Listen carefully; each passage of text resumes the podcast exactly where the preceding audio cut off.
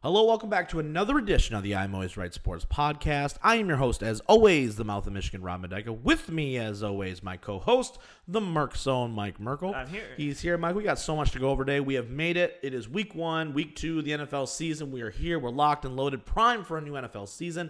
Uh, we're going to be talking some expectations about your Detroit Lions. We're going to cut cut clear guidelines for what you should expect, what you should not expect for this iteration of your Detroit Lions, the first era of the Dan Campbell, uh, first year of the Dan Campbell era, rather.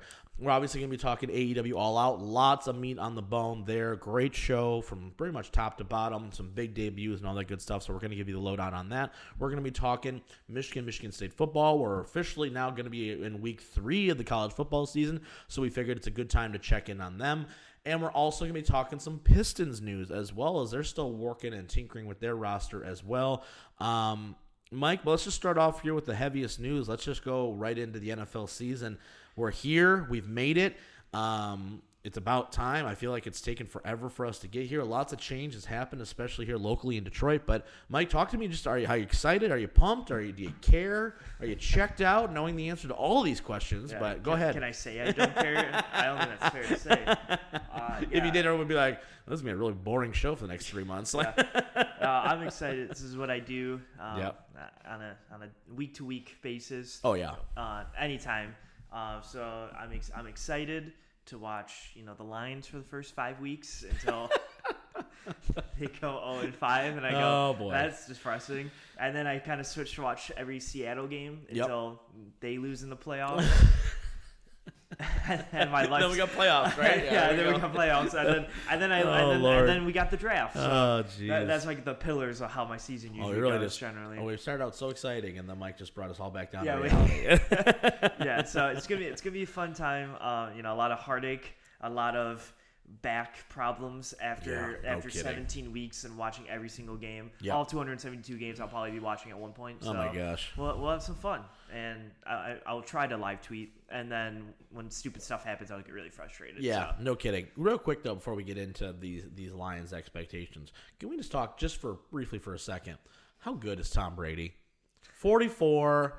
Throwing, did you see that pass, that long touchdown pass he had to Antonio Brown? Yeah. It looked like a Madden throw Yeah, where it it was like, it looked like there was a magnet in the ball, Mm-hmm. and the other end of that magnet was Antonio Brown's face. And it went, boom. And it was like, I've, ne- Yeah. dude, he's 44. Yeah. You know what I mean? That is insane to me Mm-hmm. how good he is still playing. Like, you know, I, I don't even count those interceptions because they're both not even his fault, really.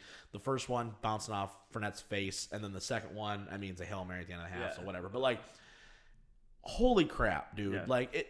He's wild. just- it's just weird. It's just crazy to me that, He's, you know. he's a different beast. you know, he's what he come out and said that he, you know, it is winding down. Like he mm-hmm. knows that, and it, it's just, it's just going to be very weird to think that we are going to have an NFL one day with no Peyton Manning, no Drew Brees, no Aaron Rodgers, and no Tom Brady. Yeah. You know what I mean? That is that is so That's crazy insane. to me, and I, I'm sure other people will be like, "Well, it's when we had no Montana and no this guy." It- It's like a total. I'm sorry, it's a different level with Yeah. Brady. Like when Brady's done, Yeah. it's gonna be so weird because then you can never gonna- go the Brady effect. Yeah. you can never say it again.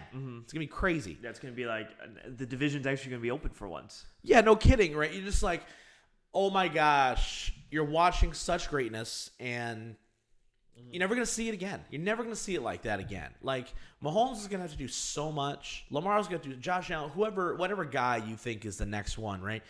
They're gonna have to do so much to ever overcome that. It's almost an impossible I, I thought climb. about that actually the other day. Yeah. I was like, I would. I think Mahomes needs to get five Super Bowl wins before you can even Start talking start about it. talking about it. Yeah. and it's crazy. Yeah. because I always think you have to get half Yep. or more Mm-hmm. of what you think is the best players in championships to be able to start then talking about said player. Right. Like in it take basketball for really quickly. Yeah. Like for LeBron, I was like, you cannot start the argument until that 2016 Golden State one, Right. where he got three, and they're like, all right, now you're Okay. halfway, Right. so now you can discuss. At this point, you've But- got multiple championships, multiple different eras, multiple different teams, multiple different yeah, iterations. like you have you have like so Yeah, right. much to get Right. into there. Exactly. So it's like, Yep. Uh, Mahomes, I think needs to get to like four. Here's the thing: is he needs to win four or five, but he needs to get to yeah like six or Yeah. something. Well, here's the thing to, too like- is that I think uh, the difference and the part that always sucks and the LeBron Jordan argument Yeah. compared to this is that they actually played each other. Yes, and Brady exactly. came out on top. So we never see that matchup in the Super Bowl again. Anytime it, uh, if Mahomes wins seven and you Yeah. go, but Brady beat him. Yeah. you know And what I mean. yeah, and, and and at forty five, at forty three years old, you beat a twenty four year old Mahomes with the best offense ever. Yeah. and you're like, "Mm, sorry, I still, I still got it. Yeah, like it's it's it's going to be a Herculean effort, Yeah. specifically for like if Lamar all of a sudden goes on this run and wins five Super Bowls or Right. something, then he's like, well, he never played him, so you Right. never know what could happen Right, there. exactly. But like the Mahomes one, because everyone Yeah. thinks Mahomes is the guy. Yeah. Mm-hmm. that's that's where it gets interesting. It's, he needs to win like five, six, go to like eight or nine, and even then, it's a hard What, debate. what would you prefer? Because I think that brings up a real quick. I know we're kind of going off topic here, but we're going to talk to depressing Lions here in a minute. But like, w- would you prefer to see another string of dominance like you saw from New England and Brady as a whole? Like, like where you're just like, like I mean, he's won like 16 AFC Championship games. You know what I mean? It's it's insane, really, when you think about it. Or would you rather it be more like the NFC, where it's a little more volatile, where like every year you have certain teams that are always good, Yeah. but they maybe don't make it. every- Like the Packers are a perfect example of that, Yeah. right? Where every year they win the division. Um, they're a good football team. They usually make it to the second round playoffs or maybe in the conference championship, but they never really can get over the hump. Yeah. Or would you prefer to see it like the uh, the AFC has, where clearly Kansas City is starting to become a dynasty, Mm-hmm. and I think they're really close to that. Um, Baltimore, you could say, is on the cusp. Buffalo is on the cusp. You have a Yeah. small cluster of amazing teams that you think every year have a chance. Wh- which one do you prefer? Do you think that we're ever going to see? I don't think we're ever going to see it to that level where New England was ever Yeah. again. But are, are which- one do you prefer? Do you like the volatility more, where you're like every year going to the playoffs? You think you know, but every year something crazy happens. Because I don't think anybody was taking Tampa going from the sixth seed and running through the gauntlet and doing it as well as as, as effectively as they did. I mean, you know, I think you could have said when they were seven and five last year, man, this is just not Yeah. clicking this year. And You know what yeah, I mean? I uh, I I like a dominant team Yeah. to the extent of I think it's fun. If you're here's the thing, if I think it's fun for both sides. So I actually I'll take the dominant team because if you're uh if you're the dominant team Yeah. and you're rooting for them, Right. that's just Oh, fun great. for Yeah, them. for sure. But I always think it's fun like the years where like Manning would beat like Brady, Brady, or right. whatever, Or they and lose to like- Denver yeah, randomly. it's Yeah. like it's like that time where it's like really like fun to be like we beat the team, Mm-hmm. like we were able to beat the team. But I'm always just a fan of put the best two teams Yeah. in the Super Bowl. Right. Like the miracle best- runs are always hard when you go down to like when it's a yeah. Super Bowl. Well, because like you could take like, would you rather have like. Uh, who- take this NBA okay. Finals. No, okay, no, no. I'm, I'm Yeah. would you rather have the Packers or the Eagles run Right. their Super Bowl run? Right. Mm-hmm. You know, like I would rather get Packers Chiefs than get Chiefs Eagles like Yeah. randomly. Right, right, like I just want the two best teams. Right. Mm-hmm. So that's why I like the dominant teams because at least I know. Okay, the Chiefs are going to be one of them in the AFC Right. Championship game, and I'll be okay watching the Chiefs in every Super Bowl because they're a lot of fun to watch. Yeah. So I'm cool with yeah. like a dominant. And if you're a team. hater, you like to see those teams lose. So yeah, exactly. yeah, if you're if you're like a Yankees or Yeah. if you're against like the Yeah. Yankees or whatever, it's like it's fun to watch them lose. So. Yeah, or right. Ohio It's- State or whatever. interesting. Same yeah, thing. it's interesting. I think Kansas City is obviously the team closest to becoming that. You know, because Oh, Tampa's window is very, very little. yeah, but like the Chiefs are pretty open for the next yeah, couple years. several years, right? So it's going to be interesting to see, you know, how they continue to grow, how they continue to morph. It's pretty much as long as Andy Reid wants to keep coaching, I think they'll be in it in Mm-hmm. some capacity. Really, I mean, he made a lot of things happen with a really okay Eagles team. So, um.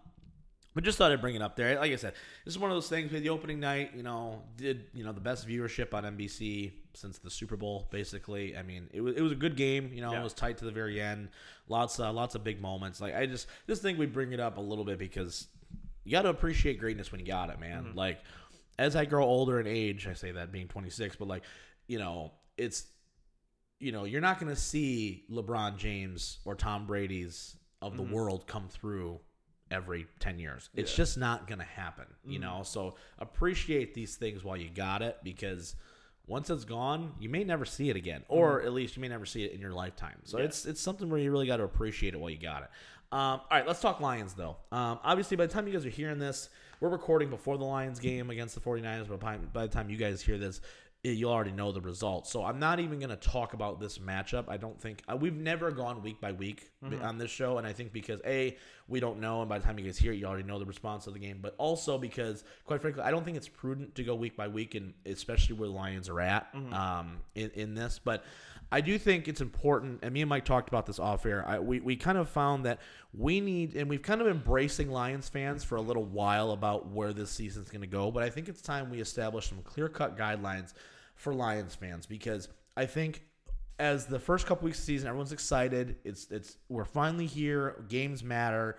Um, everybody thinks every team's going ten and six or ten and seven. We're all going to somehow sneak into the playoffs. It's the it's the it's the narrative. Um, but I think it's time we set some clear cut guidelines and expectations for this Lions team. So, Mike, give me the number one thing, like, give me one thing that you, as a Lions fan, which you are, that you need to tell other Lions fans to say, like, when you're watching this football team, whether it's from a play style or like an overall, like, hey, listen, think about this when you're watching this. Uh-huh. Whether it's a, you know, it's it's like, hey, because I have something, but like, Yeah. you know, I, I want to give you first crack at it. Yeah, I would say you look at the team and you go, "This is the Detroit Pistons mm-hmm. of 2020." Like, that's, like, and I Yep. think that's the best way you can look at the team. Yeah. is is you have young pieces, and obviously, if none of them are playing well, then that's Right. that's a problem. Right. But um, you go like you got guys like Jeff Okudah, who's like 23. You know, Penei Sewell, who's literally 20. He can't even drink yet. Mm-hmm. Yeah, legally, right. Um, yeah. You know, Jonah Jackson, who's like 23. You got all these like young, D'Andre Swift. Right. If he's No, he's good. 20. yeah, we're not even gonna talk on that. I, when you sent that to me, I was like, "Oh, good lord!" I was uh, like, "Come on, yeah, he's. You have all these young players that are there. They're they're playing very well. you're so Um, ridiculous." That was funny. I just had to bring it up. I I, was going through the offense. I was like, that was the one I had to bring up. Yeah, uh, just keep going, you jerk. Um, but yeah, I think you just have to think this is going to be Pistons of 2020, where they're not going to win a lot. I- I guess you could also think four and 13. But like they're only, they're only going to win four, so you got to figure out which four they're going to win. Right. But um, just look and go. This is not a good team, but I can see the flashes of where they could be. right. And like so, like if Okudah gets an interception, go. Hopefully, in next year Yeah, or the year after, we get that in Yep. Mm-hmm. a meaningful game. Or if Swift breaks a sixty-yard touchdown, you go. Maybe that is like a key to win in a future game. You know, Mm-hmm. Like stuff like that is good to look out for. And I want to piggyback off of that. I think the number one thing that Lions fans should be looking at right now is where this team is at right now, and then look at them when they're in December. They need to be a better football team in December than they are now. And as long as you see, and to your point, Mike, improved growth on players that you're expecting to play meaningful snaps for you this year, right? You're in the right path. Okay. Um, I think another thing people need to look at is this is no longer, and I know some people are going to be like, good, but this is no longer a Matthew Stafford led football team. This is not a team where I can say, okay, on Stafford's arm alone, we maybe squeak out two more wins. It's not going to happen. Jared Goff and Matt Stafford are not in the same stratosphere at, at quarterback. It's just not, a, and that's not even a knock at Goff. It's just their play styles are so different. You know, they're just different guys. Um, and then the other thing I want to think about too is I want and I know it's hard because as a fellow Lions fan, I understand where, you know, you've heard this spiel before. You need this is the first time probably since the 0 16 season the Lions have ever fully torn it down. Mm-hmm. This is the first time in over a decade where the Lions have officially said, listen, we're not a good football team. We made a mistake in hiring a guy that we thought could take us to the next level, and he didn't. He tore it down. So we need to completely strip it to the strip it to nothing, and we need to build it back up. There needs to be a level of patience with this regime. There just needs to be. Mm-hmm. If the Lions come out and start out 0 and 4 or 1 and 5 or 1 and 7, you have to kind of expect that. They're the youngest team in the NFL. You don't know who your playmakers are right now outside of Hockenson and I guess Swift, but he's got to stay healthy, right? Mm-hmm. You need to exercise some caution. I do not want to see on Twitter, well, they need to fire Dan Campbell because they're one and 8 mm-hmm. That's not the logic we need to be sticking with here. Mm-hmm. Okay, you need to be looking at it and say, okay, what are they doing? Are they the bottom of the league in offense and defense again this year? If they are, you clearly have some problems that you mm-hmm. need to fix. But I don't think that's going to happen. Are they going to be a good football team? No, they're going to be 25th in offense this year. And if we're hoping, they'll be 20th in defense, Mm-hmm. and that'll be a dramatic step forward. I just I'm I'm preaching patience, not because I'm a fan of this regime, not because I'm a Lions homer, which I totally am, but this is a complete and utter rebuild. They sold everything they off. They've got $47 million in dead cap this year because they cut everybody who they thought was useless and got overpaid. They've got every it's this whole thing is reeks of listen, just give us three years. Yeah. Because you're gonna find your quarterback, you're gonna have a lot of ammunition on draft picks. And that's and that's where this stuff really where you can start to have expectations. The Detroit Pistons comparison is so accurate to when Troy Weaver got here, where Troy Weaver said, I need to blow this team up mm-hmm. because this team is garbage and we need to start over. That's where you and if and if hopefully you're not gonna find that luck where you're just gonna back into with a number one pick. But like Yeah. if you if you can stay this course and you trust your evaluation on who's here and who's not, I think we're going to be much better off three years from now. Where you go going into year three, you're going to go okay. Yeah. Now is the time where we need to start seeing the wins start yeah, to come in. Yeah, the only problem they can face this year specifically Yeah. is if they look really if it's Right. bad losses. Right, Right. right. Like if you are if you play Baltimore and you lose like you know like there's there's the loss of Right. like you know you lose like 40 to 0 or you lose 20 to 0 to Carolina where you just like look inept in both sides of the ball basically. Right. And then there's the Kansas City loss. Right. Where, Where you you were like you had a you- chance to win. You had a chance to win. Yep. If Jarrad Davis just knows how to spy the quarterback, Yeah. you get us fourth down stop and you beat the best team in football. Right. And you like Right. But but but because it didn't happen, but it was like a good loss. Right, Like exactly. there's a you difference. hang, you hung in there. You play. You showed flashes of listen. We can we can play with the best teams. Yeah. Right. So that that's also another thing to consider. Yep. Is if these first four games because they're playing what, uh, Th- this is a tough stretch. yeah, so, this yeah, is a they tough got stretch. The Niners, Packers, Baltimore, and then uh, Bears. I right. think right. So three out of those four games, you pretty much can pencil in as, as woof. as Wolf. Yeah. Yeah. So um, if they yeah, so if but if those first three games are just like not competitive, like if Rodgers throws for 500 yards and five Yeah. touchdowns, Right. that's concerning. Yeah. But if he's like 220, two touchdowns, Yeah. and it's like relatively competitive, but he just outbeats you at the very end, Yeah. then that's like room for thought. To be like, And- All right, maybe it's not. honestly, I don't even think that if Rodgers throws for 500 yards this early, I don't. I'm not necessarily going to be like pulling the the lever. I'm not pulling the on lever, but. I'm just saying Yeah, there- like I do think it's one of those things. Like I think though, But because I think Aku- it- that means Okudah yeah, but can't I guard anybody. What I would say to problem. that is, is that okay? So if Rodgers throws for 500 yards week two, was it two? Right? They're Yeah, playing next week, Monday Night right?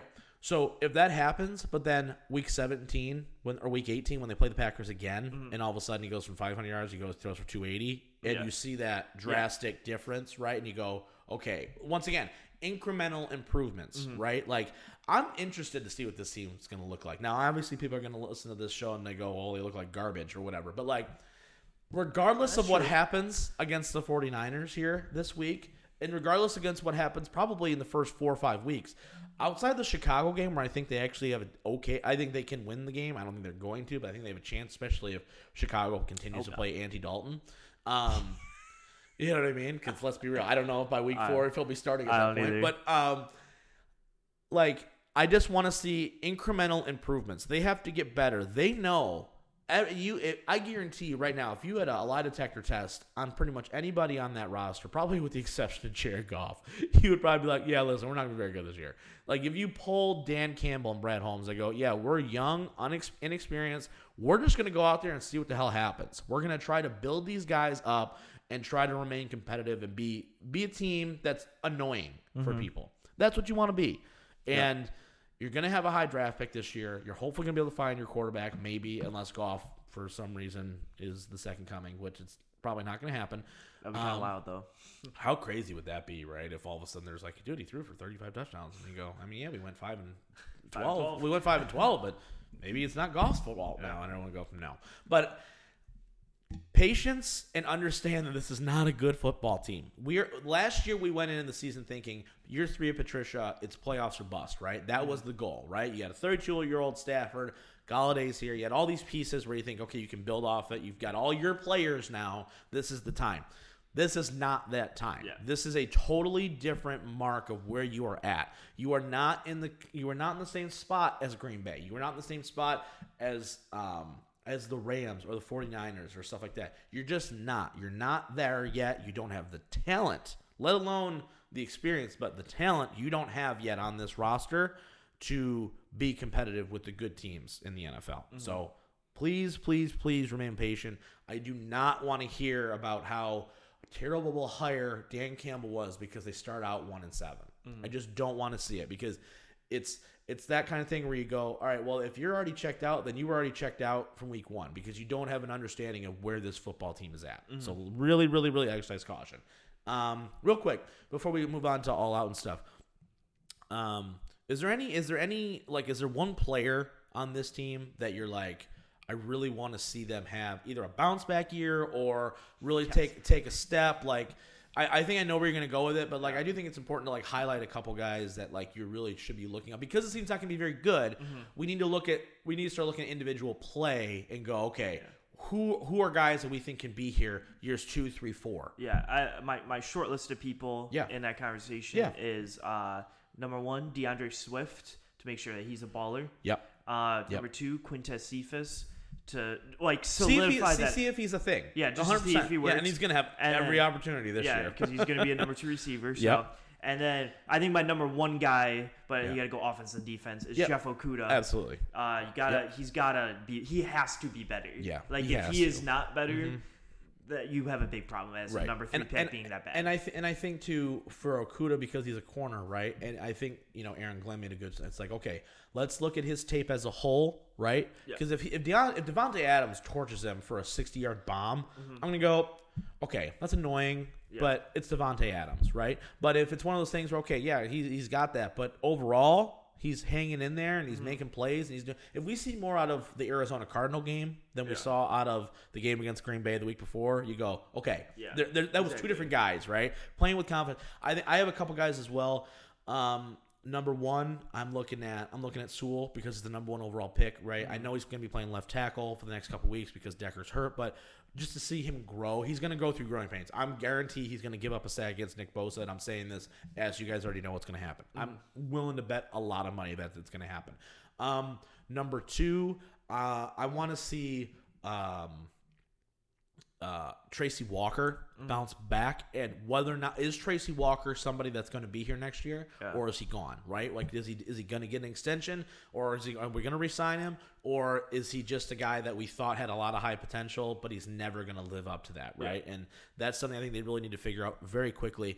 Um, and number three is uh, Jared Goff. I I, I want to know if he's the guy. I want to know if he's the guy. And I know it's going to be hard to look at that and say, okay, you're four and fifteen or, or whatever, however many games we have now, and it's how how can you back this guy when you only won four games? But I do think it is easy to separate a little bit between whether the quarterback is having a good year but just not there, and or he's just not making good decisions. Mm-hmm. Bad interceptions, lots of turnovers, unable to put the ball downfield, unable to put up points in a relatively consistent clip as much as you can be in the NFL. Those are the things I'm going to be looking at for sure. And also, the, uh, as a kind of like a long term kind of thing I'm looking at, is game management from Dan Campbell. Yeah. Where's the aggressiveness at? If we're on our if we're on the 50 yard line, it's fourth and two, go for it. You have no no fear. I want to see that. I want to. See, the NFL is changing where you need to be more aggressive in in neutral territory where it doesn't do you a lot of good to punt there. I know you have punt god in Jack Fox, but at the same time, you you got to limit possessions. So I want to see Dan Campbell. I want to see him be aggressive. I don't want to see a run. Uh, I, I don't want to see three runs and a punt. I don't want to see you know punting when it we're on the team's forty yard line because we can't kick it. You need to go for it. That those are the kinds of things I want to see as an overarching statement. Um, all right. Let's shift focus here. Let's go to let's talk Michigan, Michigan State here while we're kind of on the topic of football here. Both two and zero. Uh, Michigan State looks really good against both Northwestern and Youngstown State. Uh, Michigan looks pretty darn good, I would say, um, you know, at least in the scoreboard department against Western and Washington. Let's talk Michigan State first, Mike. Uh, Mel Tucker had quite a few transfers coming in. The running back looks like a beast tank. Um, yeah, you know, he, he looks he looks he looks pretty darn good. Yep. Um, uh, you know, overall thoughts of on Michigan State through the first couple weeks of the season. Yeah, uh, State's played really well. I think Payton Thorne's kind of coming into his own a little bit on the team.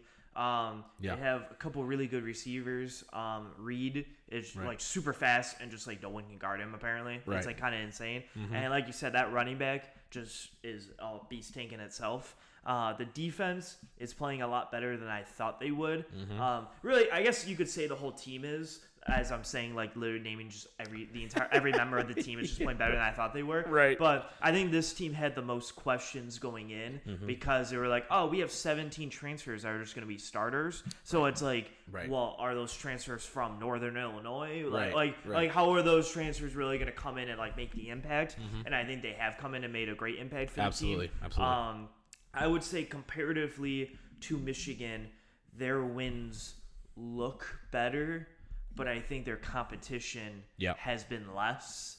So I'm interested when they finally get to play team. I guess play each other for one on, in Halloween, and then just play Mm-hmm. similar teams as like Indiana, the Ohio States, or the Penn States Right. to Yep. see like who really comes out as like the better school through those. Like Yeah.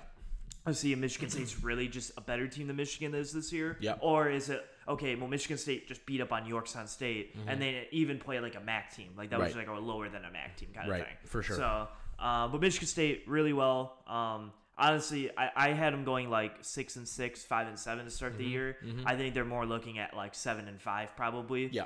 Just because they're able to get something like Yeah. that Northwestern one was huge for me. Yeah. Because I didn't think they were gonna win that one. For sure. So to win that one, I'm just gonna give them the extra win. So Yeah. I think I think now you're looking at seven and five, which is much better than Yeah. previously thought. Yeah, I would agree with you on that. I think they've looked, I think they've come out and they've really kind of they went okay. Listen, the full year of recruiting certainly helps, right? Getting your staff in place. It was a late hire by Michigan State last year to get Mel Tucker. Um, I think I think they're doing a really nice job right now. I, I if I had to pick it right now, I think Michigan State beats Michigan. In my opinion, I, I do. I, do don't. too. I don't think Michigan's offense. We're going to talk about that in a second. Has the legs to go against anybody right now. Yeah. Um, so because of that, I give Michigan State the edge. But I think they're doing a really nice job. But I think Mel Tucker is slowly but surely validating the fact that listen, I belong. You know, I I deserve to be here. You know. Oh, Um. All right, Michigan though, they're two and zero, beat Western. Obviously, Washington was, I guess, your first quote unquote litmus test of this year. A little bit. They were 22 ranked going into the. You know, they lose to Montana, whatever like that. You know, it happens.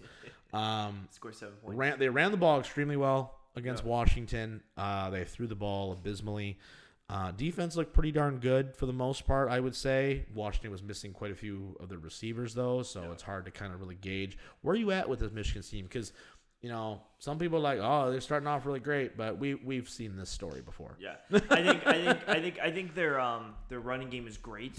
I think I was telling uh so me and me and me and uh, the whaleman Kyle went Yep. to the game Saturday. Right. To the Washington game. So uh, and I told him like halfway through the game, I was like, I think they finally have a running back in Hassan Haskins that like you know I'm gonna say that and then they got stopped at the goal line.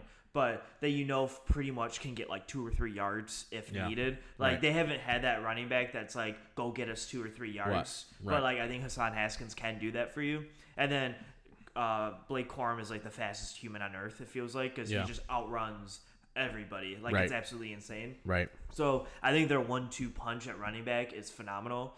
Um, and but their their pass game and they even show a lot of it Yeah. against Western. Like I don't know, I'm like in the back of my mind the most optimistic person that you could even think of. I'm like maybe they're saving stuff in case they like Right. they don't want to show it, which Right. I don't know why you don't want to show it. Like it makes no Yeah. sense to not show it. I mean, just run slants or something. Like it's not that hard. But Okay.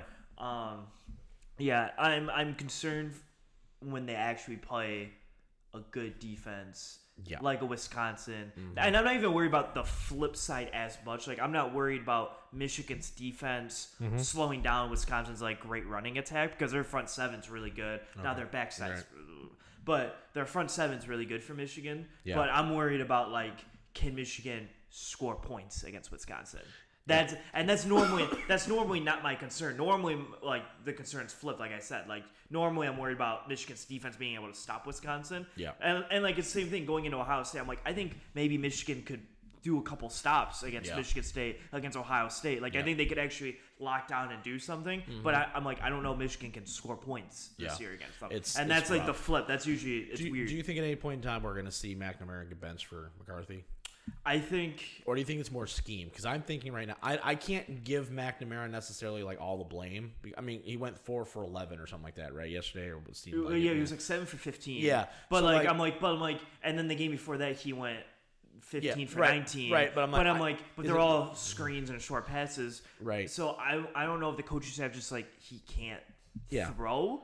Well, they keep throwing out there he's a great game manager, which in my mind makes me want to throw up in my mouth a little bit Yeah. because that's where I go. mm, yeah, I I think JJ is your like your Justin Fields Yeah. type guy, where Mhm. he can let the ball loose and he can get around, do whatever. Yeah. And I think Cade McNamara is your like JT Daniels Right. for Ohio State. He was Right. like he's not the best thrower of the football. Or his, or the Dwayne Haskins or something, but he's not Right. turning the ball over and he's not messing up for you. Right. So I think there will come a point, and I think it would come probably sooner rather than we talk. We always talk about like Jimmy Garoppolo to Trey Lance. I think Yeah. that's like the perfect example where I think like a Jimmy Garoppolo will be fine the first couple weeks, Right. Mm-hmm. and then when he's really tested against a good defense, you're gonna be like. Trey Lance, how about you come in and uh, throw this ball around because we know that you can throw a lot better than Jimmy Garoppolo can, and I think that's gonna be the same thing where I think they're gonna hit like a Wisconsin game, Yeah. and you're gonna get stalemate for the first half, and you're gonna go, all right, JJ, let's open up the playbook a little bit and let's see what you can do. And I think I think I, I think they just need I think they just need a new offense coordinator. I I I'm, I'm at I I don't I am not the kind of person that likes to jump immediately at the first sign of problems and go oh need to fire him he needs to be gone right because Yeah. these are people that's their actual jobs and everything like that. But like we had three years of this now and I made this post on Facebook actually where I said Michigan's offense has no identity Mhm. They don't do anything particularly well. And, and what I mean by that is it's not okay, yeah, they rushed for 300 yards against Washington, and that's great, but like you're you're not a good spread team. no. You're not a good power run team. So what are you good at right now, right? Because right now it feels like they're just a bad copycat of teams that are having success, like the Clemsons, like the Alabamas, like the Ohio States, but they're just doing a really bad job at it. Mm-hmm. And I don't feel like they have an identity, and it's going to be really hard to win football games when you don't know who you are. When you're Yeah. just trying to out Ohio State like you're just trying to be a better version of what they do. You're not going to do it. Ryan mm-hmm. Day is an offensive genius. You know what I mean? You're not going to out scheme Nick Saban. It's just not going to happen. So you need to come out whether that's a ground and pound attack, that's fine, but or or whatever you want to do, but right now you don't know who you are offensively and because of that, I think you're struggling. So I just think they need to get somebody else in there, a young I, I'm not even young, but like just a different uh, somebody that has their actual mind that this goes. Listen, this is what we're gonna do, and this is who we are. Because right now it feels like there's a hybridness of like this weird spread concept, but Harbaugh's like we need to run the ball, and that's fine, but it's just I don't know. It, it's a weird me- mesh of garbage right now. So Yep. meh.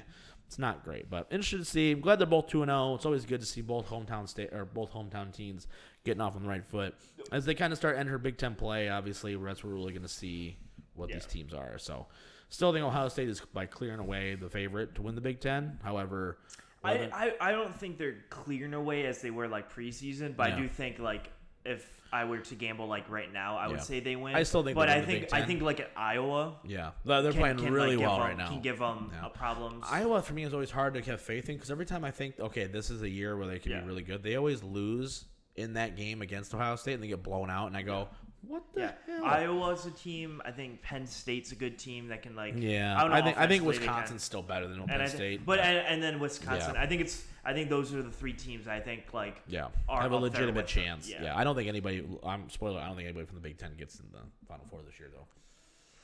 Yeah, not after Ohio State's loss. I think it's gonna be really, Really tough. right? Because if you just beat up on each other, Yeah. you hurt each other, right? Exactly. So it's, you need. I think. I think. Well, team. yeah. I think. Yeah. I think Oregon has a really good chance of going undefeated Yes, in Pac-12. I do too. And, I- and if they Yep. get in, Oklahoma gets in. Yep. You're getting put in Georgia and Alabama probably. Yep. So I think that's tough for a, a Big Ten team to get in. Correct, but we'll talk about that obviously later on. All right, let's talk all out. Um, you know, I'm gonna say it's their biggest show of the year. I don't know if it is. So I was I was thinking about that. So we always talk about how it's Yeah. not. Yeah. I think this is the first, well, One easily the first time they did it. But this is the first time where I felt like if you're gonna say like Yeah. what's the WrestleMania show of of like their big four or whatever, Right. this one felt the most WrestleMania ish Yeah, because you had debuts, great matches. It, Mm-hmm. it just felt bigger than all the other shows have so Right. far. But Yeah. um, that also could just be me. I don't know. Yeah, I don't know. Yeah, no, I definitely felt. I it, it definitely felt to me like a culmination. We're like, okay, we've been really planning for this, and it's like all the stars kind of aligned for Yeah. them in in, in some also, capacity. maybe maybe it felt bigger because I think because of COVID, we always Yeah. talk about how like mm-hmm. WrestleMania is always in like the big like stadium, and all the other ones are smaller arenas, so it Yeah. feels bigger. This Yeah. one was probably because you went from no fans from like Double or Nothing, Last mm-hmm. All Out, Revolution, Full mm-hmm. Gear, and then Double or Nothing, you had like full fans in Daily's place. right. So like, but Yeah. now you're in the first stadium Mm-hmm. for a pay per view, so it just felt bigger in terms of like how many people were there and stuff. It like actually like felt bigger. So Right. maybe that also had a case to it For sure. But Yeah. um, This is, I thought this was a good show. this is rated as their best show ever, and I wouldn't totally disagree.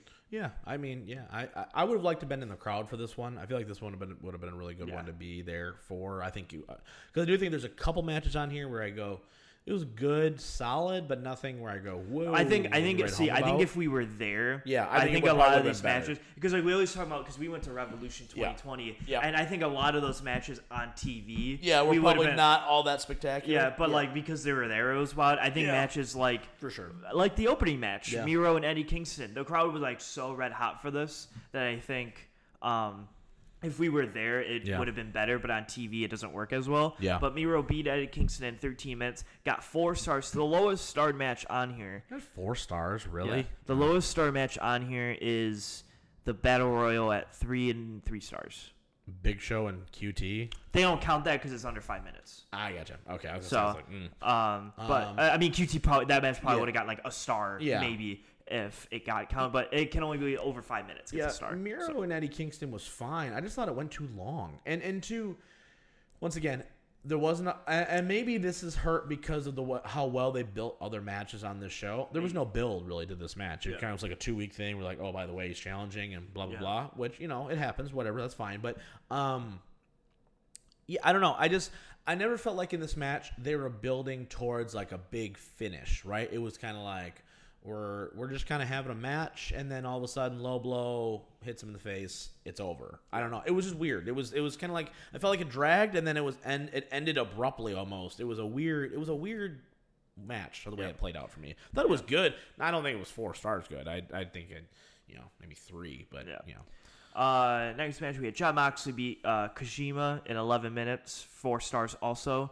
Uh, this one they just beat the crappies out of each other. Yeah, this was Um, solid. This was better than I thought it was going to be. Honestly, I Yeah. thought this match was going to be a bit more rough than it was. Kojima really came to play. Yeah, And and, I think I think the the big the big Suzuki it coming out, was yeah. Coming out and people just lost their absolute minds for Suzuki. Yeah, no, Um, yeah, So that was that was pretty wild. Um, this is the first two. I was I was in a cabin four hours away from here. and I was trying to illegally stream the show. So um, I, I kind of missed these first couple matches because my stream was Yeah. really slow. Yeah. But um, I went back and yeah, they're they're good. But Yeah. it, it would have been better watching it like live happen. yeah. But They definitely, you know, tried to really kind of get you going slowly but surely. in Yeah, the- in I the feel like they didn't have like usually they use the tag match Yeah. as your opener to like hype you Yeah, up. couldn't do it but, in this but one. they couldn't open with the cage match. So like, all right, what other match Oh are my we god, gonna use? yeah. Because if, you, if you followed Eddie Kingston, if you followed the cage match with Eddie Kingston Miro, I'd have been Yeah. like, oh boy. But and then you can't open with Darby and Punk because that's gotta be at the No, end. So like you were like, okay, so Where do and we then put stuff? Yeah, the Yeah, TNT so it's title match. It was good card placement, but it just it was just weird. Yeah. Anyway, uh, we had uh, Britt Baker DMD versus Kris Stat Kris Crit Statlander. Yeah. Kris Statlander beat her in 11 minutes, got four stars. So all four, all three of these just got four stars. yeah, I don't Um, think this was a four star match either. I think yeah. they've. I think I thought, I thought it was pretty solid, Yeah. but I don't know if I'd say it's four stars either. Yeah. But um, yeah, good, good AEW was, I women's thought match. this was solid. I think Britt Baker could just put on a good match with anybody Yeah. relatively. So with her character right now, You know the one thing I don't like about what AEW is doing about their, their women's division Hmm. Is it it very much feels like okay when you're the women's champion you're on TV every single week. If you're not the women's champion, we don't hear from you ever again. Yeah. Like Riho, uh, Hikaru Shida, Nyla Nyla Rose. Nyla Rose is the only one that's yeah, been able and that's surface and she's just bit. there to take the loss, right? Yeah. Like you don't hear of any of these women, and I get it. You've only got really three hours total of television time, so I Yeah. get that. But like, man, you don't hear like Shida was champion for a year, and she hasn't been on Dynamite in months. Yeah. So you're gonna go, all right. That's the thing, though, is Yeah, like, uh, yeah. like you like not to try to like defend AEW because No. I agree with that, but Yeah. WWE does the same thing. Like Yeah. Nikki Ash like loses the title, Yeah. and but I now she's but at least she's on TV. She's I mean they have once again they have more time, so Yeah. clearly they have more time to fill. But like I do think that you could definitely like Jade Cargill should be on television yeah. every other The, week. uh, okay, the problem problem to that is Yeah. they also have Dark and Elevation where they Yeah. do a lot of that stuff. Yeah. and no one like Yeah. I don't watch. Yeah, I don't either, yeah. So, but if I did watch it, I would watch a lot more women's stuff. But Right. I don't watch that unfortunately. Uh, there's just way too much. Mm-hmm. Those those like elevation shows are like two and a half hours, and they have like 17 matches, all go like three minutes. And I'm like, Uh-huh. Yeah. there's like one person I want to watch on these. Yeah. That Dante Martin goes nuts. Yeah. Outside that, I He was on. TV. and he was on TV. So the match. All right. Uh, by far, not even close. Yep. Best match on the show.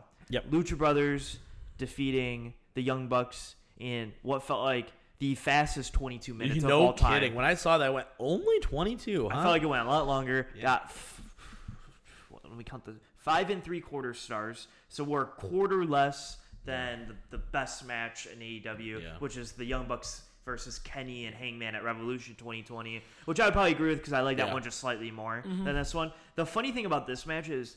And I was listening like Dave Meltzer talk about Yeah. it was all the stuff that these four like to do, Yeah. they really couldn't do, No. and they still had a great match. Yeah, like right. because they love going the outside, Yeah, couldn't they do any of love jumping off Yeah. stuff and doing all this Yeah, stuff. couldn't and do it any was of a lot of just you had to be in the ring storytelling. Yeah. And they did great at that point. I thought it and was, solid. insane. I thought it was really, really good. I, I mean, you, there's nothing you really can complain about in this match. I thought the right team won too. You get, Yeah. I think people were ready for it. Like it's like, okay, listen, if, if they don't beat them, who the hell is going to beat them? It's going to be some weird, upsetty thing.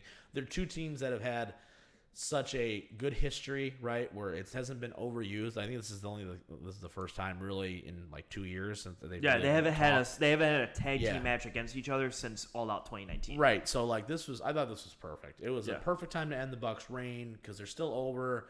Um and I love the Lucha Bros. I love I love Rey Fénix So much. So much. I can't even he can tell he can literally Like, do no wrong. There are certain people in this in the in the industry where you just go and you go, God, he's just so good and no one even understands. Like I think another one of those is Pac. Yeah. I don't think people understand how good Pac is. I don't think enough people understand how good Andrade is. Yeah. Um, Yeah, their match on Rampage was, was really so freaking good. But like, there's just certain people where, you, like Seth Rollins is one that Yeah. Mm-hmm. I still feel is criminally underrated for in ring work. Where you just go, man, every freaking time he's in the ring with any sort of meaning behind it, not some crappy TV match, but like, Yeah. it, when there's meaning behind it. Damn, can they go? Like Yeah. it, this was phenomenal. There's nothing Yeah. else you can say Yeah, about it. It was is- uh, great. yeah, I would say I'd have to rewatch Yeah. All Out 19 to say if it was my favorite. I'm gonna put this one just above it right now. I am too, because the other one's a ladder match, right? Yeah, the TLC that- match or no, whatever. that one always hurts it because it's a ladder. It's, it's an anticlimactic finish. Where Yeah. here I feel like you can really build, and it's like, boom, hit Yeah. it, done, out there. No, this was But- this was uh, great. But yeah, these these guys we talked about I think two weeks ago when we were going over this card and how people like complain, Complain. about and I'm like I'm like bro if you give Yeah. me this match every week on Yeah. television I'm oh, not gonna complain. yeah, that's the thing. It's like one of those things where it, but it's not the same match either. I, Yeah. we didn't see that match two years ago. It's Yeah. a totally different thing. And the thing I loved about this match, the crowd was so ready. Yeah. they were like, you could just feel it when they were walking down the ramp, where you're like. Tonight's the night, and Yeah. you could feel it, and everybody was ready for it. They were with them the whole ride. It was great. It was Yeah. perfect, perfect, perfect, Yeah. perfect. So then uh, we go to the Casino Women's Battle Royale match. And we'll let them down now.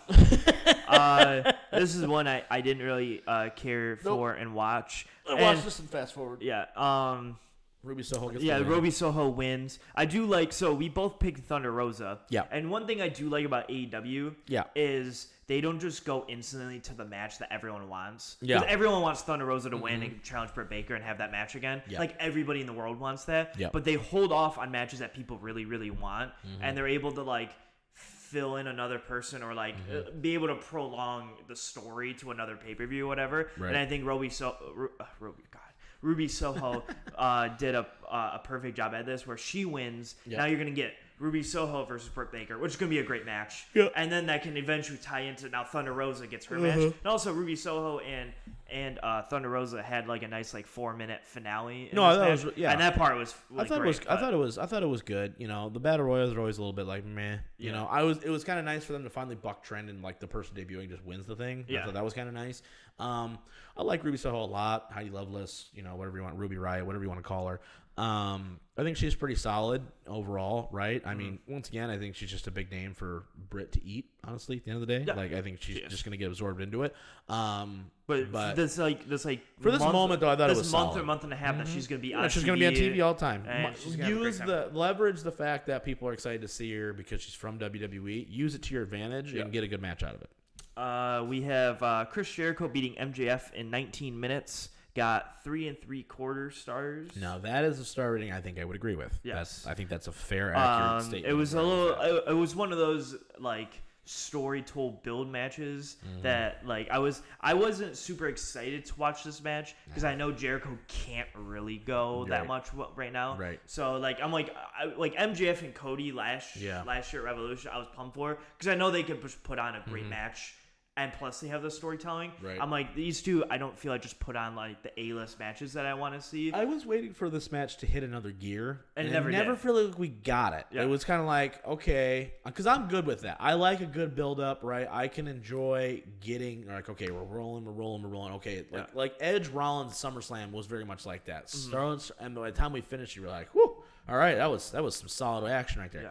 Thought it was fine, but you know the payoff is what that Jericho wins. Okay, Yeah, now, cool. now you know what I mean. Like, okay, MJF has got to come out here and do his thing. I thought he did a pretty nice job of kind of getting back some heat, but he's so easily hateable anyway that it doesn't really matter. Um, I don't, and I don't anticipate Jericho to wrestle very much Yeah. in the next couple months. Well, yeah, because he's on he's on Yeah, tour tour, now, right? so- Yeah, I just I also I thought the entrance for MJF when he had the countdown Uh-huh. and people went insane. Yeah. Thinking Yeah. um literally it could be anybody coming out, and then Mm-hmm. just MJF came out, and I hated Jericho's entrance, by the way. Hated it with that stupid Oh, the, the the guitar- guitar well, player. because, it's like- his guy, I get it, Yeah. but I was like, because you lost the ability to sing along with the song. Yeah. it was not as good. I was like, oh yeah. man, well, everyone was like, off the, cr- yeah, the crowd didn't know what was no, going on. and- I, I thought they were gonna start that, Yeah. and then kick on the music, you know, like they Yeah. do sometimes, and then like, and then we're actually gonna roll with it. Like he plays the guitar solo, and then he goes, and Yeah. then. dun, You know what I mean? Like Yeah. really kind of go with it, and they never did that, and I was like, ugh. Yeah. It's like, man, you really just killed like the momentum going into this a little bit. So no, this is okay though. Uh, I'm gonna just say our co-main because I don't count a three-minute match to be our co-main. So our, our like real co-main, uh, CM Punk coming back versus Darby Allin. Um, uh, g- good match. I, I, had to go from awesome to great to good like really Yeah. Mm-hmm. quickly in my head because it wasn't like that great of a match. Uh, it was a good match. Um, when CM Punk came out.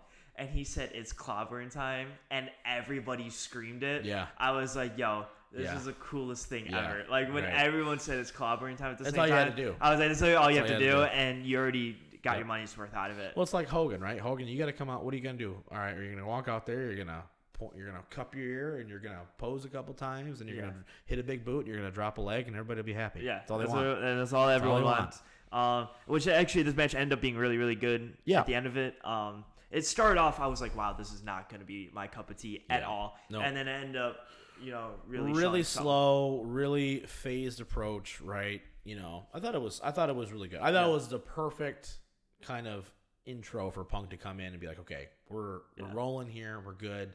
I don't necessarily agree with where they went with Team Taz thing, but I'm gonna let that simmer before I Yeah. fully pass judgment. Also, also my my second favorite spot in the whole show Yeah. was when Darby went for that coffin drop and Punk just sat up Yeah, and laughed. missed. Yeah, I he laughed totally missed. I was so like, that hard. because that was like that's so much like everyone, every person ever has gone. Why don't they just sit up when he drops? Like he can't see you. He's can't. Yeah. There's no way he can adjust to it. Yeah. And so like it was only like oh, it finally like Yeah, so made actually- logical yeah. sense. Yeah, yeah. which I thought was. I thought I thought it was so great. If it, you know, the, you've seen these comparisons online, but I do think it's important to mention, right? Watch one, two, three kid versus Bret Hart for the world title on a Raw.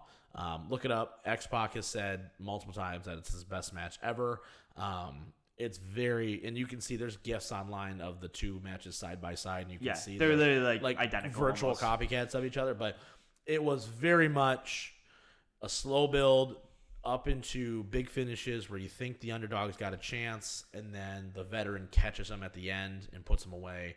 Um, thought it was really solid. What do you think about Punk's gear, by the way? That was weird.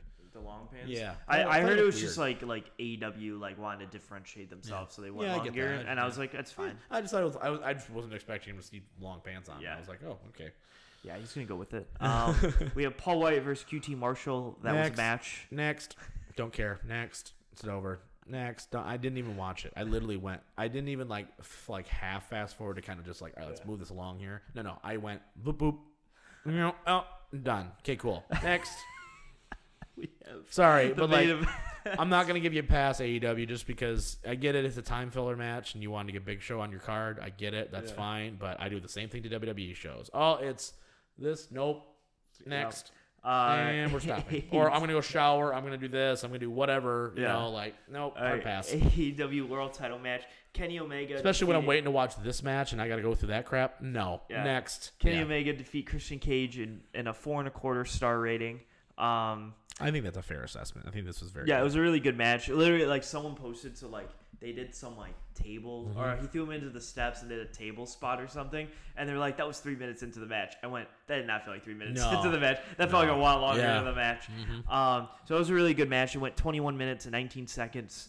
Um, and so I had my second favorite spot was the CM Punk one. Mm-hmm. My first favorite spot that I never thought I would ever see in my entire life. Also, I never thought I'd see a Canadian destroyer off the top rope, which Yeah. that happened. I thought that was the coolest Yeah. thing ever too. That was my third favorite spot. on the show. and then my fourth favorite. My Uh, fifth favorite. yeah, but my favorite spot that I never thought I'd ever Yeah. see was a one wing angel from higher up in the ropes. I guess Mm-hmm. Yeah. because I want I've always wanted to see a top rope one, but I think that might kill a man. So I'm cool with a second rope one. Yeah. but it was. And two, I think it was. I think it was nice because it's like, okay, Christian's done. Like, Yeah. He like Kenny. You put the thought in your mind of, and this is how people should look at it. And if you don't, you're watching wrestling wrong. Is like Kenny thinks I've lost to him once before. Mm-hmm. I don't know if the one winged angel by itself is going to be enough for me to beat him. So I need to take it up a level.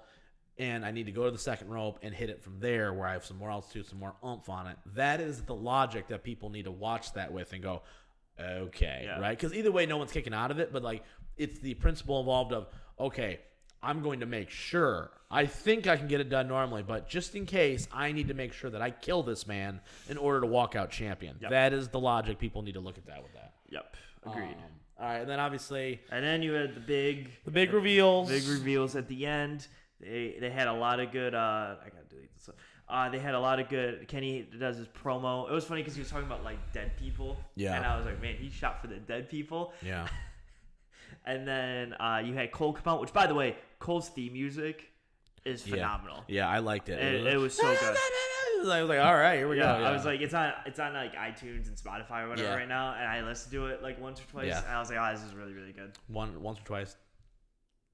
We we try to limit ourselves here. I have other stuff I'm looking at your face right now. Like, mm-mm, uh-huh. Um, but yeah, it's it's really really solid stuff. So he comes out, Yeah. turns heel, yeah, joins the elite. kills someone or Yeah. does whatever, Mhm. and then you think the show's about to go off the air, and then you got your little I love boy, Bryan's music too. Bryan actually. I think Danielson, yeah. Bryan's music is awesome. yeah, and then he comes out, Yeah. and then they clear house, Yeah. and the place is going bonkers, Bananas. bonkers, Bananas. and yeah, uh, then the show went off the air. Solid show. Yeah. Um, cold jumping, you know, we talked about this off air. I don't want to get too into the weeds with it. I do feel that you didn't need Cole on this show. I think No. you could have waited for the debut. Uh, I understand why they did it. I totally get it. And you know, now you're just like, oh, Cole's here, Bryan's here, Punk's like it's just Yeah. like it's just you're like, oh my gosh, like how can you miss a dynamite? You can't miss a rampage, right? Like Yeah. you can't miss right now.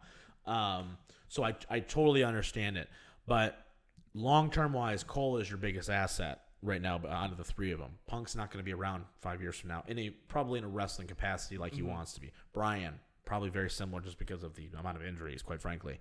Um, so like Cole in his prime is going to be your biggest asset, and I know and I know why, and we've talked about this before, but like I just thought that okay, if you're going to debut Bryan, debut Bryan.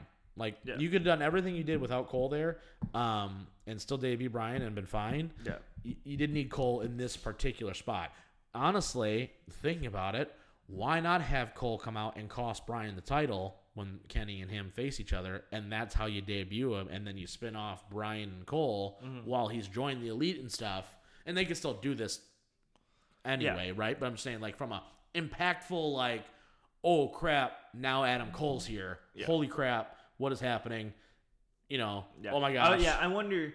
I wonder if they have plans because we've always talked about Yeah. having like six man titles, Yes. and if they do debut six man titles, Dude, titles, Bucks and Cole. Bucks and Cole are definitely gonna win them. Dude, you guys can't see my face right now, but I think I just had a small like heart attack. Like that sounds. But like, I, I So feel like they would be the first people to win them. Oh my god, And then gosh. and that's why like if they don't debut six pack six man titles by like full gear, then I w- agree with your point Mm-hmm. Yeah. that that would be. But if they i- Yeah. in the next like two months, Right. it, like debut them and they win them, Yeah. then I'm like, oh yeah, that's why they debut. Cole for that reason. Yeah, for sure. I just, you know, like for me, I- I'm a Adam Cole mark, so you know, call me what it is, whatever. But like, I just think that overall, he's the he was the biggest free agent possible they could have gotten. I think he's bigger than Bray. I think he's bigger than Strowman. You know, and those guys look like they may be going to TNA, which is perfect for them.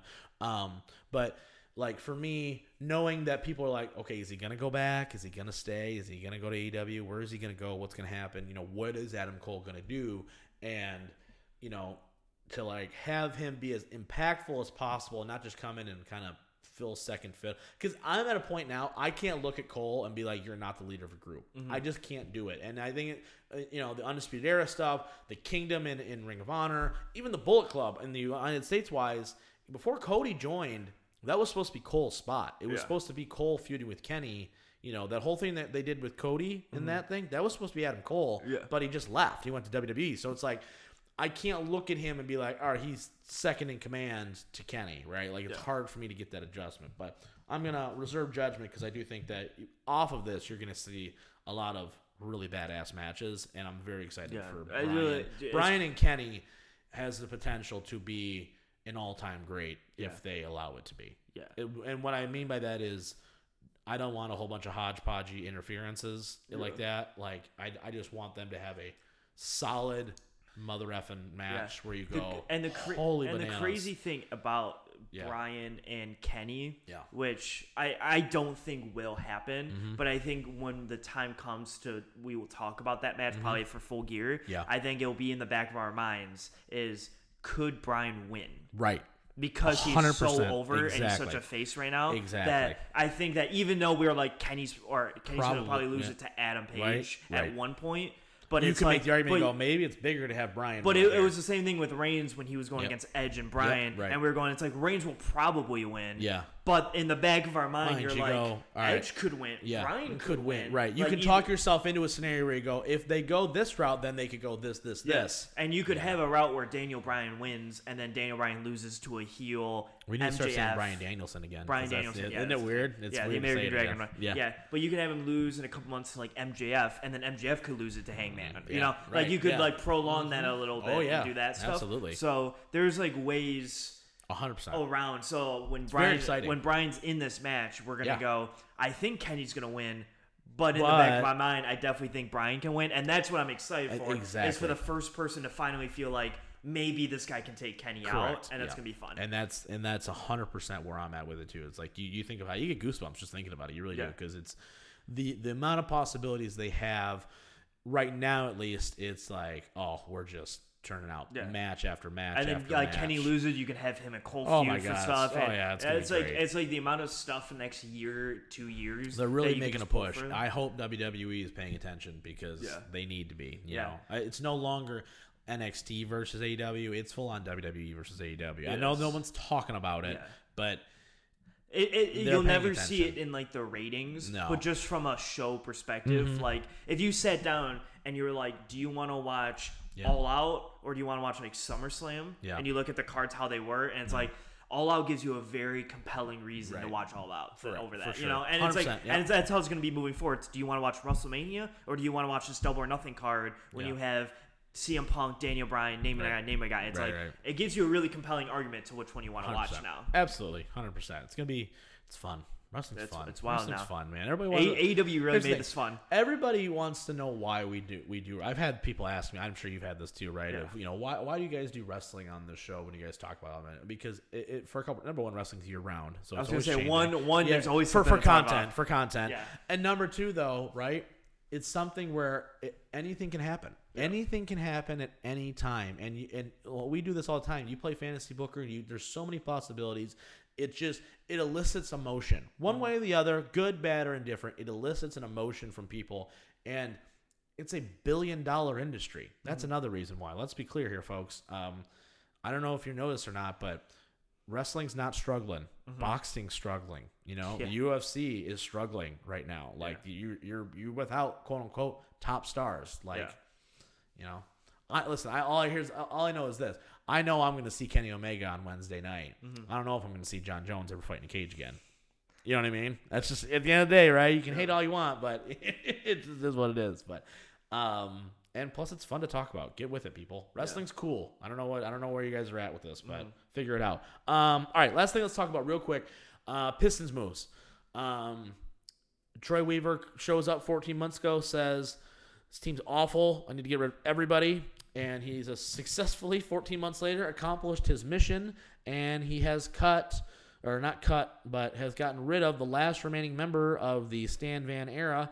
And Sekou is no longer a Detroit Piston. Him, along with um, uh, Okafor, Jahlil Okafor. Um, I think that's it, right? It's just those two guys, right? Yeah. Coming over in return, the Pistons get DeAndre Jordan and four future second round picks, and I think about like five point seven million in cash yeah. to offset DeAndre Jordan's contract. Um, and then the Pistons proceeded to immediately buy out DeAndre Jordan, so Mm-hmm. he will never actually suit up for us. Thank the Lord, and he's now with the LA Lakers to join the All AARP squad. Um, but listen, that's I'm hating what- now. They're gonna be good. I know they're gonna be good. I don't need They're to hear about it. very It's gonna be fine. Jeez Louise, goodness gracious, it's fine until one of them breaks a hip, and then they all start getting, you know, They're all. I mean, They're I all mean, gonna have will they- arthritis. Will they all survive this season? I don't think so. No. But will they be good? Yes. Yeah. Will we actually ever see a full five man roster? I- that I don't think so. I don't know. It's gonna. We'll talk about more basketball as it comes. But uh, basically, the Pistons buy four second round picks, which is good because they needed some in the next few years. Basically, the Nets just needed to offload somebody because they're in salary cap hell right now a little bit uh, when it comes to the luxury tax and all that good stuff. But it, this is officially, if you had any doubts before, it is Troy Weaver's team. Mm-hmm. Um, thoughts on the trade? I know some people were kind of shocked they gave up on Sekou as Yeah. early as they did. I, I'm I'm of the opinion where it's like I just don't think they had any room for him anymore because he wasn't able to crack the lineup on a worse roster than there is one today. Like Yeah. the Pistons roster today compared to last year is much better. Yeah. Uh, uh, I- I- experience, yeah. players, everything. I think. I think because he wasn't going to play. I was. I was gonna say because Troy Weaver did so well in Yeah. hitting on their draft picks. There's just no room for Sekou. Yeah. Like if Sadiq Bey wasn't as good as he is, Right, then Isaiah maybe you could Stewart, compete then with you it, can yeah. compete with. But they're just so much better.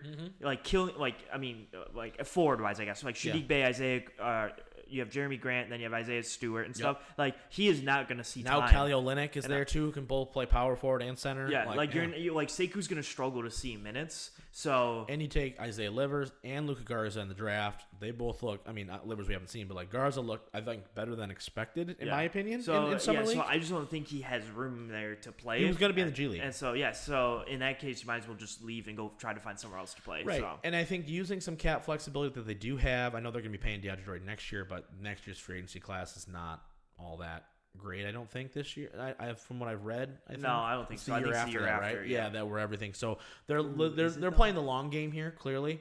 Um, I think next. I think this upcoming off season. I don't think there's I'll anybody all that. I'm pretty. I. I, think it's the following year. There's one free agent class that's. I think like it's 2023. bonkers, I think. it could I be. think. Um, but either way, um, so literally your longest tenured Piston now is Killian Hayes, the seventh round pick, la- or seventh overall pick last year um, in the draft. That's where you're at right now with this with this team.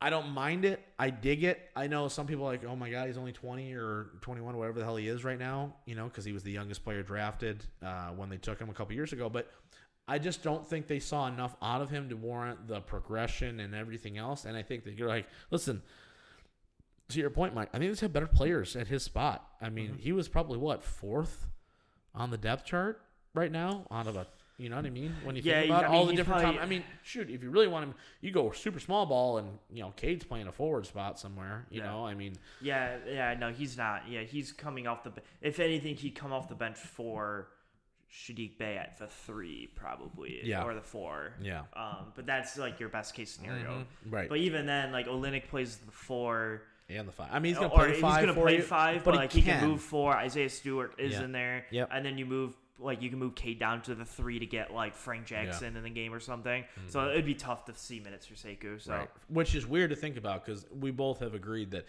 and I think we're all kind of in agreement here that the Pistons are still not going to be a very good basketball team this year. But No. you've got a lot of people where you go, yeah, but they all need to see minutes in order to get good. Yeah. You know, so it's going to be an interesting time. I think the writing was on the wall when they took Livers and Garza. They took two Yeah. more bigs where you go, hmm, where does that put you exactly with everything else? Their one big free agent signing was a center slash forward, and they even got that guy from the Spurs too that they signed. He's a power forward. So there's a lot of guys that um, clearly are there. But um, real quick, just as we go into the, you know, because it's kind of like the dead period of the NBA at this point, right?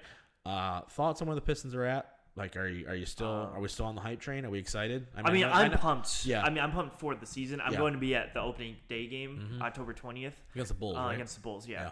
Um, so I'll be there, but um, do I think they'll be like good? No. No. But like, am I excited to watch a lot of their games? Yes. Yeah. And Uh, I yeah. haven't like I was talking to uh, Josh the other day Yep. about it, and he Big was, Josh. Big Josh. He gets more shout outs on this show I know, than than any of your other friends, dude. I, I guarantee Carlton's probably like, man, like, uh, but uh, yeah, he he watched like every Pistons game like last year. Yeah. I, like, I can Wow. only imagine now that you're getting Cade there and Yeah. Killian's gonna be there and like all this stuff that we got a guy in the video game promo for NBA 2, 2K22. Cade is in Yeah, like, the Cade's in the promo, yeah. It's like, whoa, a Pistons player? Yeah. What is going Not Ben So- Wallace? What? Yeah, so it's gonna it's gonna be wild. Yeah, I'm excited. It's, it's it's very exciting. So Lions fans coming back. Let's let's put a nice little bow on this episode.